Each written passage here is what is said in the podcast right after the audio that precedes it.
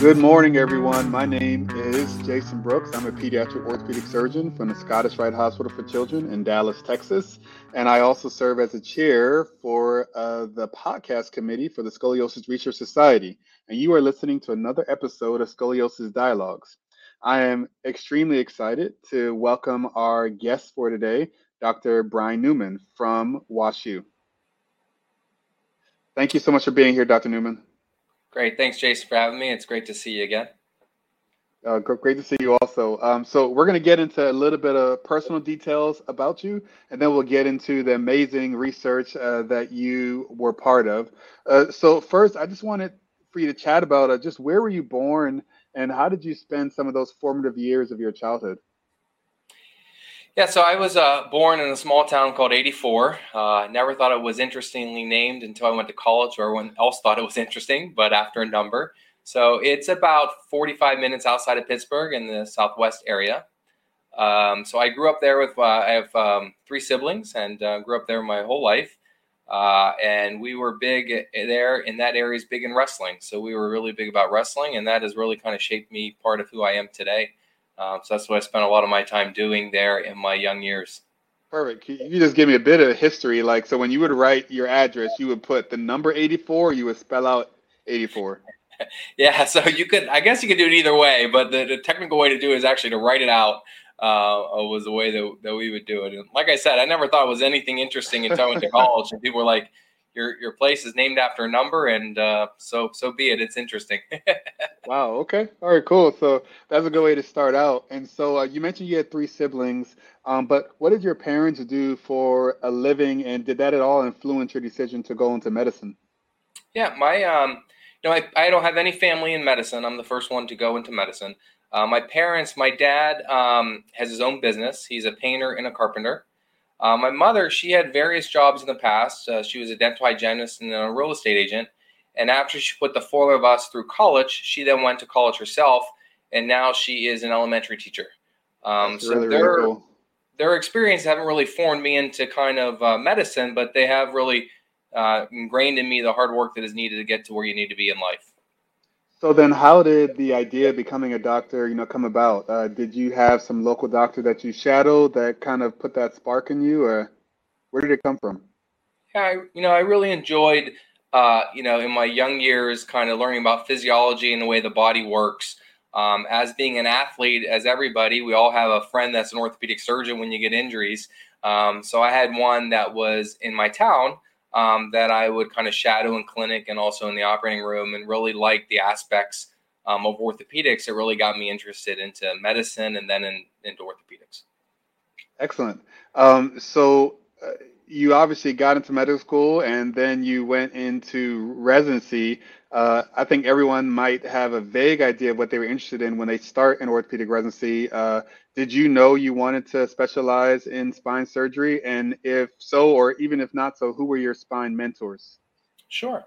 So you know, you, you know, once again, having this sports background, I kind of thought I was going to do sports medicine. It was really what I kind of thought this is what I wanted to be. You know, I had this goal and aspiration to be the lead physician for the Pittsburgh Steelers. You know, everyone has that goal when they're a kid. yeah. um, so going into residency, I kind of went that mentality and that process. Uh, but as I was in residency, I kind of started really enjoying other aspects of orthopedics. And one of the main things I really enjoyed uh, was spine. I really liked the thought process behind it, um, taking care of the patients, the intricacy about the surgery, how the physical exam, radiology, the surgery all come together to play to improve these patients. Um, so that's really got my interest. And then, you know, I went to Jefferson as where my residency was, and you know, we have um, a good relation with DuPont, and that's where we would do our peds uh, rotations. And it's really the time that I spent with Suken Shah there um, that really got me interested in kind of the deformity perspective of things um, with that. So, being at Jefferson, we had some great mentors uh, Dr. Carl Albert, Alex Vaccaro, um, Alan Hilibrand, um, Greg Anderson, and then Suken Shah as well. It was all really people that really kind of helped me formulate my career and my decision process of saying, you know what, I really want to go into deformity surgery. And that's what then got me interested to go into to WashU for my fellowship, where I could train with um, Larry Lenke and Dan Riew and, and Keith Bridwell. That's excellent. Yeah. And of course, you just mentioned a number of SRS members and past, uh, even some SRS presidents uh, who were your mentors. So it's uh, no surprise that you are where you are now in your career. However, I met you when you joined faculty at Johns Hopkins. Uh, and so, was that your first job out of fellowship? Um, if not, then where did you work when you first finished your fellowship uh, with with Larry Lenke in St. Louis? Yeah. So after you know after finishing my fellowship, I told myself, you know, I want to do I want to have a deformity practice. I really want to be involved and take care of deformity patients.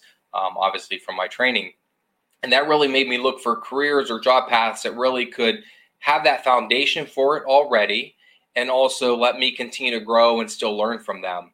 And that's what brought me to Hopkins. Hopkins was my first job there, and I've been having you know the fortunate to learn from Dr. Paul Sponseller, Dr. Cal Kebaish, Dr. David Cohen, all big deformity surgeons that are there um, that really kind of helped me continue to my, my path of growing in my, my career there. And that's kind of what brought me there. And I really enjoyed my, you know, nine and a half years there.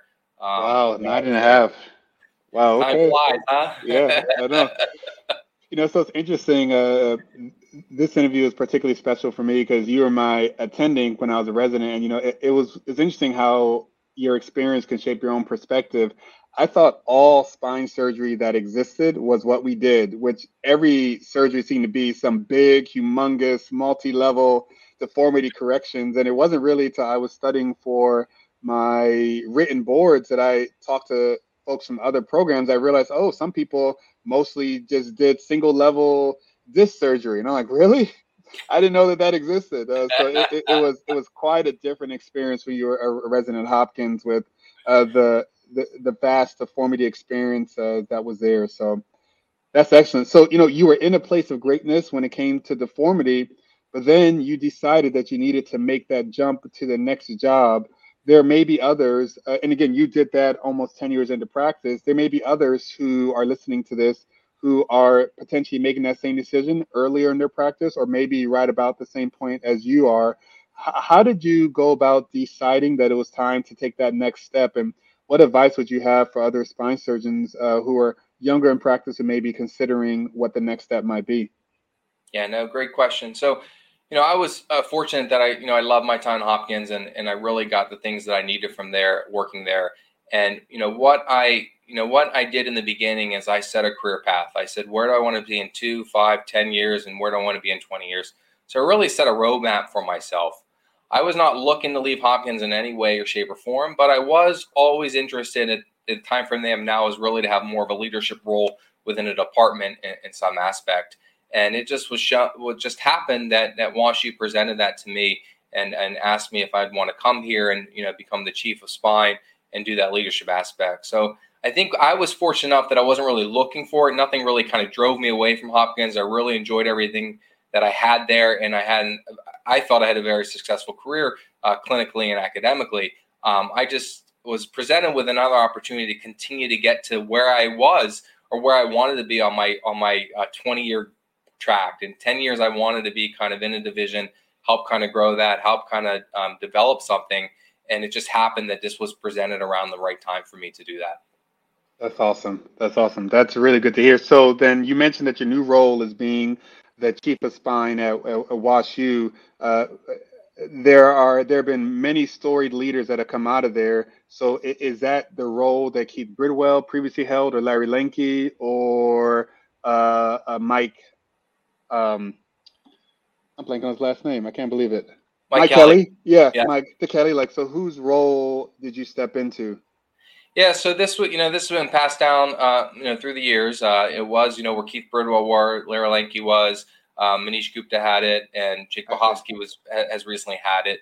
Um, and now I've been fortunate and humbling to kind of kind of be in that position where they're. And I would say that they have really what what has really attracting this job is they have really led the foundation here. We have a very strong reputation nationally here as well and really set the groundwork for, for me to kind of continue to work on that. And I hope I can do just as great a job as those people behind me my me did that as well. And I'm going to lean on them for advice as I run into any roadblocks that they have had here as well. But um, you know, those will be the people that I'm kind of filling in those shoes in there uh, uh, and excited to do. And hopefully, I could do just as great of a job. Well, we have no doubt about that at all, Dr. Neuman, and congratulations on this new role. But really, this uh, episode is to talk about your research article that was recently published in the Spine Deformity Journal titled Return to Work After Adult Spinal Deformity Surgeon uh, you were the lead author. The Scoliosis Research Society is a non-profit uh, professional organization made up of physicians as well as uh, this seems to be a, a paper with the ISSG, the International Spine Study Group. Um, so, from reading your paper, it looked like you had uh, three primary goals here. Uh, the first goal being that you wanted to um, you wanted to figure out uh, the proportion of patients that return to full-time work at various points after adult spine deformity surgery. You wanted to look at how whether the invasiveness of the spine surgery affected uh, when they returned to full-time work. And uh, then you hypothesized that potentially adult spine surgery shouldn't limit the percentage of patients uh, who actually return to full-time work. And so it's a really interesting just concept because as surgeons, we don't just want to make the x-rays look perfect, but we also want our patients to get back to their regular quality of life. And, and so it's really interesting that you guys decided to look at this uh, question. What I wanted to ask you about is you measured the invasiveness of the procedure uh, by a invasiveness, uh, a, well, a adult spine deformity surgical and radiographical index and it actually says that you uh, were the lead author in developing this index. Can you talk about that development a little bit more? Uh, how you went about developing the index, and whether you use it in your clinical practice or is it just a research tool? Yeah, great. Uh, so you know, you know, when I with the ISSG, we kind of looked into this idea here. We were kind of thinking through it and understanding that there's a lot of heterogeneous types of problems with adult eye deformity, and there's also a heterogeneous way to treat these problems. So in the literature, we looked at, you know, they had the Mirza classification that was used for invasiveness of spine surgery. That classification look into different aspects of surgery, such as the fusion, decompression, but it really didn't go into the heart of what we kind of do with deformity. They didn't have the osteotomies, didn't have the revision surgery, they didn't have the pelvic fixation, they didn't have the change of the radiographic parameters. So we felt that we could potentially improve that by adding in those parameters as well and looking at that. So we went through our database and we looked at those different parameters to give each of those parameters a score based on how involved they are with the invasiveness. And we consider what invasiveness was based off of blood loss and uh, and um, operative time, and that's what they did in the Mirza study as well. So we took that same concept, but then we kind of triggered it to factors that are we use we use in deformity surgery to give them that point system, so we can come up with this score. The reason for the scoring system to be developed, as I mentioned, is the treatment is very heterogeneous. So, you know, if you read the literature in the past, a lot of things were, you know, adult spinal deformity or everything was lumped together or they were separated by one factor. This is really trying to develop, you know, different aspects or categories of adult spinal deformity surgery, lump those together, and then kind of compare those different ones. So now we're not comparing apples to oranges. We're kind of really kind of categorize these into groups. Um, I do use it in my clinical practice, and it is definitely a research tool that we use um, to compare. And we, you know, it's one of the factors that play in the patients. It's, you know, we also look at frailty or patient factors that play in this as well. And we're finding ways to kind of incorporate them together to come up with evaluating perioperative course outcomes and complications. And uh, is this index like validated? Uh, I didn't read the baseline paper for the development of that, but is this validated? Yeah, so we we we um, developed in one of our um, ISSG databases, then we validated in another, and it, and it, it has been validated through that, and we've been using it in multiple studies, and it, and it has been validated throughout um, that it does does have a factor. I wouldn't say you know obviously there's some flaws to it or some things that make it don't make it the best, but I definitely think it is a great way to categorize it and for us to do what we want to do is compare different types of ASD surgery and see how they compare to one or the other. That's really interesting. You know, I'm a peds uh, spine surgeon, and so I'm my mind's already racing. Fortunately, a lot of the stuff that you have to do for every adult patient, we normally don't have to do. And so, um, but just for for those who haven't seen this this index, it's pretty interesting. If you do a, a regular decompression, that's you get one point. If you do a fusion, that's two points per vertebra. If you do a three column osteotomy, that's 14 points per osteotomy. If you do a regular Smith Petersen osteotomy, that's just one point per osteotomy. If you do uh, um, like an ALIF, um, uh, you get eight points per interbody fusion. And so the, it, it's very interesting how they assign points and certainly something that you all should look at. It's a nice table that they have in there. Um, so along those lines, you all had some really interesting results, which I'll just kind of go through here for our uh, listeners. Because again, the whole goal is trying to see um, do we get these, do we get our patients who have adult spine deformity back to full time work? So what you found was that postoperatively, 15% of patients who were employed were working full time at six weeks after surgery. 70% were working full time six months after surgery. 83% were working full time one year after surgery, and 84% at two years after surgery.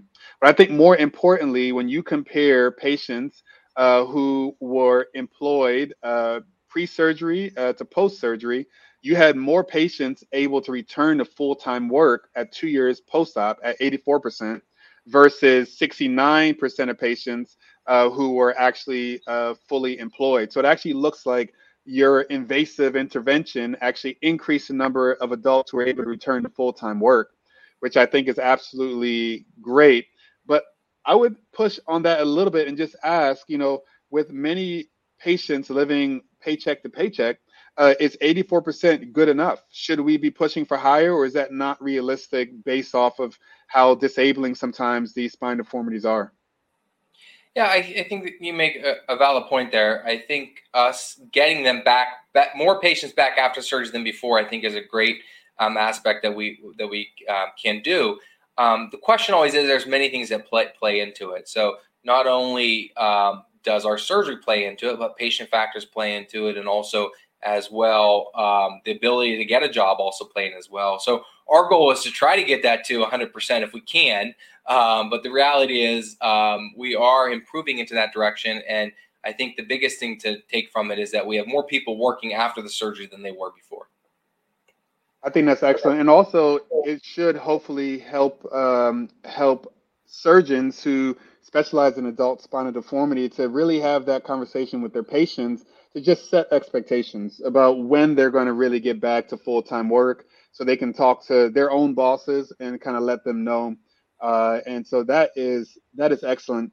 Um, just to go back to the personal aspect again, uh, I, I, love touching on work-life balance, and and so on that personal side, uh, do you have a marriage partner, and uh, if so, do you have any children? Yes, so uh, I'm married, and we have a 22 uh, month old and a five month old. Um, so we we moved to St. Louis, and a month later we had one of our one of our kids, and uh, so big changes happened. But uh, we're loving every minute with both of them. That is excellent. Now you are the chief of spine surgery now, so you have a big leadership role. What does work-life balance look for you with two young children uh, and a leadership role? How do you find that balance when it comes to writing papers, doing cases? Uh, what advice would you give to people with how you approach that? Yeah, no, great point. I think uh, one, I have to give my wife a lot of credit. She uh, takes care of the kids a lot and helps me out a lot and gets me where I want to be. I think the biggest thing that I've learned with this new transition, another kid, is communication. You know, letting my wife know what my calendar is and what my schedule is uh, in regards to that. I think that's the biggest thing. Everyone going to bed at eight o'clock helps me out because then I can do work when they're all asleep at night. Uh, so that's a good good aspect that I have as well. But the one thing I would say from the work balance line of, of life that I'm, you know, I'm trying to do a little bit more of is I'm, I'm trying to be more present when I'm in a situation. And what I mean by that, when I'm with my kids, I really have my phone away. I really have not really doing any work, not doing emails. I'm really spending my time with them. And then when I'm working, I'm, uh, I'm working and, and feeling it there. So I think that has been helping me. And I think that at least, in my opinion, thinks my kids enjoy more time with me whenever it's kind of one on one and I'm spending that time with them without any interruptions. That's excellent. Uh, well, we really appreciate uh, you taking this time to chat with us. Again, for those who haven't read this paper, I definitely encourage you to uh, go to the latest Spine Deformity Journal and please download it. It's an excellent read. And even as a PEDS person, uh, I really actually enjoyed it um, because sometimes some of our pediatric patients will eventually need additional adult uh, spine uh, deformity surgery. And so uh, I definitely encourage you all to read this paper. Um, and thank you again, Dr. Neuman, for your time. Great. Thank you. I really appreciate you taking time doing this and the SRS putting this together. So, really appreciate your time as well. The Scoliosis Research Society is a nonprofit professional organization made up of physicians and allied health personnel. Their primary focus is on providing continuing medical education for healthcare professionals and on funding and supporting research in spinal deformities. Please visit srs.org for further information.